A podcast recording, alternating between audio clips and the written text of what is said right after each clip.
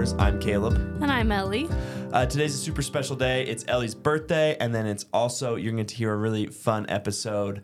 Um, we're going to share a piece of our membership called A Deeper Life Foster Care. Ellie, do you want to talk about what this episode is about? Yes. So, first of all, just to clarify, um, we're showing a piece from a about 50 minute episode, and it will only be released through our Deeper Life Foster Care membership.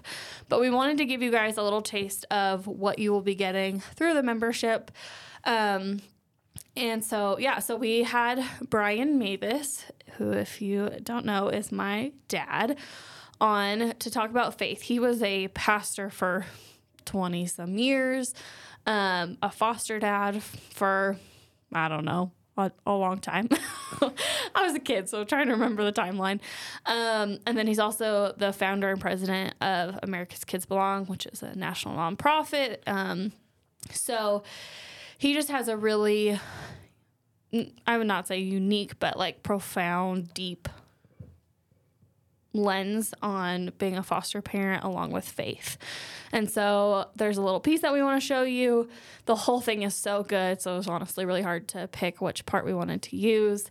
But um, I just know this will, even if you don't end up signing up, like I just know even this piece will bless you. So Yeah, so a little bit about uh, Deeper Life foster care membership before we get started. If this is the first time you're hearing about it, um, the majority of it will come through uh, a private podcast. And so the first thing will be a deeper conversation, and that typically will be Ellie and I or someone else talking through um, a focus from foster care in that issue, and then an expert interview. Um, and that is where you're going to hear from someone like Brian that you're going to get to hear today of us interviewing someone who has that life experience in the foster care system. And then you'll also will get an audio devotional, which will be me breaking down how you can apply um, what's going on with the monthly focus to your relationship with Jesus. And along with that will come a self work devotional slash journal worksheet that you'll be able to take home with you. And then the wrap up that month of content will provide a what we do now discussion where we kind of talk through application points from what we've learned about from the monthly focus during that time. And then there are also two bonuses. Um, you'll be able to count, well, you might be able to count this for your foster parent continued training hours if your county approves of it. Um, and then you'll also get 15% off all of our coaching calls. Um, right now, you can get on our website and you can earn a free year and there are some other bonuses that you can get um, after you apply for that free year. Even if you don't get the free year, there might be something else you could get. So uh, go to flowerscoaching.com and check that out. why would someone even want this, Caleb?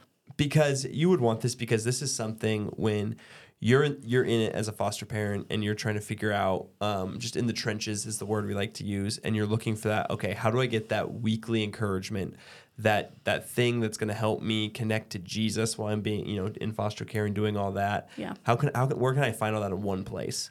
That is a deeper life foster care the membership. And if you're you know supporting somebody who is in foster care this will help you know like understand their life more. And if you're thinking about becoming a foster parent this will be something that you can just learn and gain all this information and knowledge about the very cloudy system you're about to enter so you can get some clarity with what you're walking through with all that Yeah. so all right well hope you enjoy it and we will talk to you again soon And just in your experience, I know you've heard horrible stories about kids. Stories about abuse and the kids either that are in your home or the kids that you're serving through America's Kids Belong. Like, there are bad stories. Um, and kids don't go into foster care for small things. How do you reconcile that with your faith? Hearing the hardest things that happen to the most vulnerable people.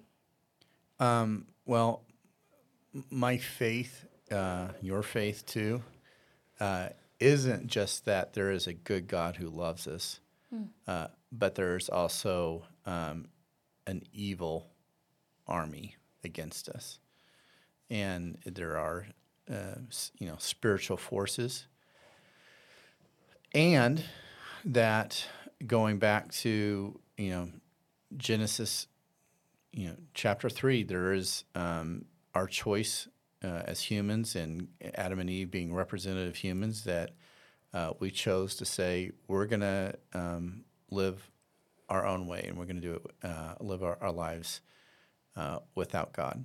And we're what is first a personal sin uh, becomes eventually in the next few chapters a systemic and societal sin, and it just overtakes the world. And we we live in a um, a broken world, and Jesus, you know, he promises like in this world you have trouble, Yeah. and he said, "But I have overcome this world." But it's it's uh, we're still in the middle between um, the overcoming and the trouble. So it I have no theological problem uh, for there being um, you know this deep brokenness and, and deep wounding and harming because um, the the Bible is very clear on as to yes this is reality and it's not good and, and it breaks God's heart and He uh, is saying I trying to woo people back to me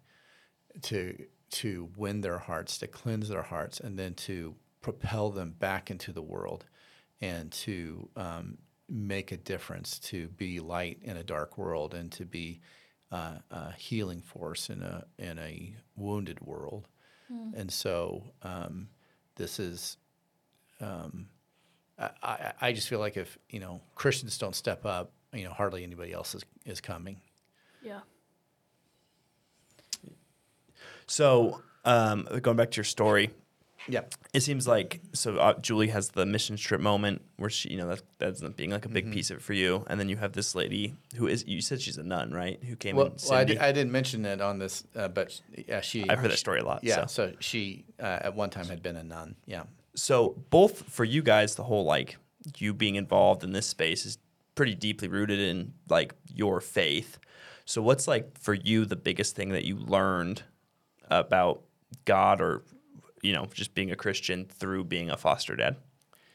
Well, um, I would say that uh, I don't know that I learned more about God, but maybe more about um, God's um, working and purpose in our lives, and so and and also how the as Christians and how the church should step up. So, uh, you know, I shared, you know, she had, she did say, you know, I've been trying to meet with a pastor or a church for three years. You're the first one to say yes.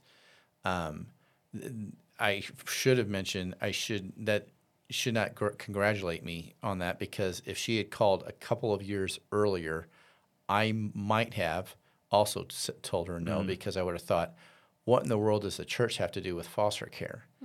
And so, um, you know, as a, a foster care is often a woman-led movement, and it's when these women saying to their husbands and other men, like, "Hey, you know, Mister Christian, pay attention to the least of these." And so, um, being a foster parent is, uh, I think, and I think a lot of senior pastors uh, still uh, s- misunderstand what being a foster parent is. I think they might see it as this, you know, Susie do-gooders and uh, this little social cause that has that is really tangential to the gospel. And you know, it's nice that you guys are doing this little thing, but we're, you know, we're going to do the core main thing. And so, I'm convinced that this is an expression of the core main thing. I mean, you can, you know, I can reference, you know, James 127 or something like that. But I see um, being foster parent as um, if you're a foster parent, you're a missionary. Um, if you're a foster parent, uh, you're doing discipleship. Uh, if you're a foster parent, um, possibly evangelism. Uh, and if you're doing, if you're a foster parent, you're doing justice. And so um, it's it's not just a s- social thing with the spiritual sprinkles. It's a spiritual thing with a social impact. Woo! I love. this is why I have him on here. 'Cause I love when he starts preaching about it. I get so fired up. um, go ahead, Caleb. I'm trying to think of how I want to ask this. What has been like?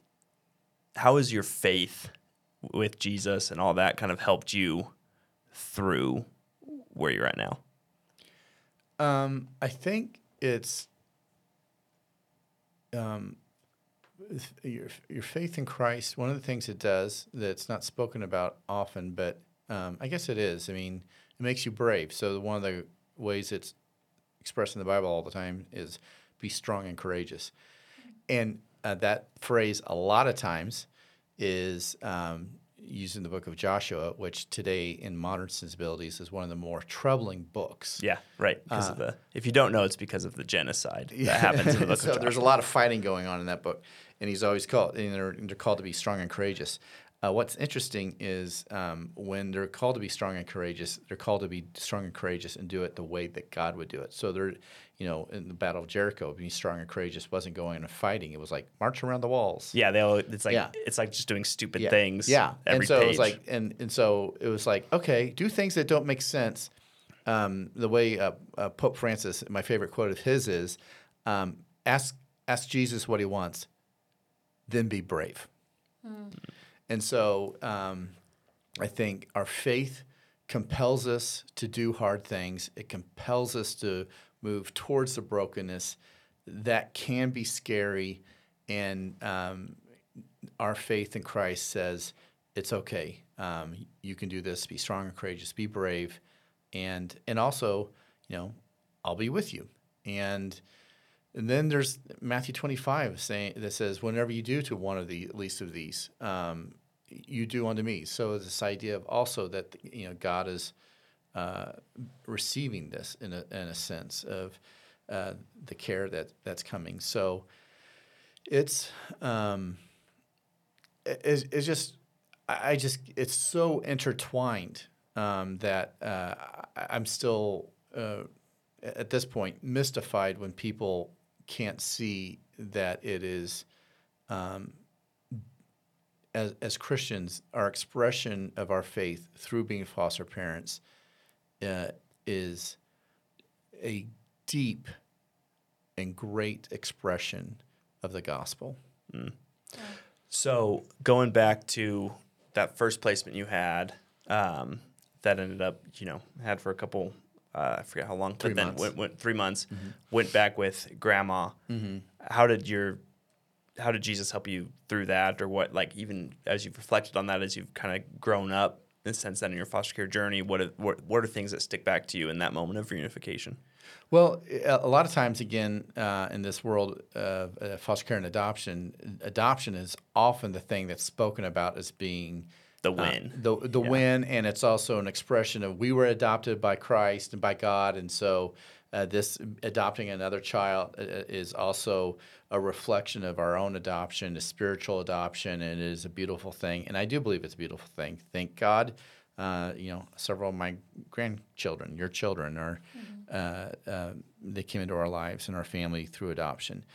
But um, um, reunification if you um, frame it uh, into the word of reconciliation, is also an expression of the gospel, an expression of the work that God does, is that restoration happening. So, um, you know, in foster care world, we use reunification. The, the words um, redemption, reconciliation, and restoration, all those RE words, could be described uh, under that that rubric of reunification, and so um, it's also a beautiful thing. It's also a hard thing. It, it's all hard.